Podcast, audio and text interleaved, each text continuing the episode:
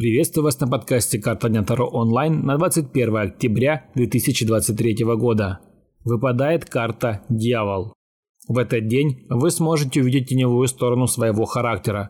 Возможно, кто-то собьет вас с пути и направит на неблаговидный поступок, а может и вовсе вы измените своим принципам.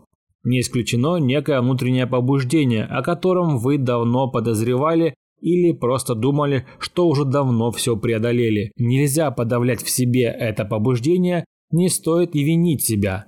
Перебрасывать вину на других также не нужно. Необходимо найти причину этому импульсу. Вам предстоит пройти немало испытаний, а скорее искушений. Главное, чтобы вы не вознеслись над другими.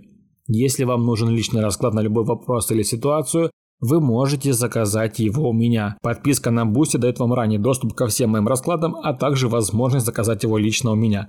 Подписывайтесь. До новых встреч!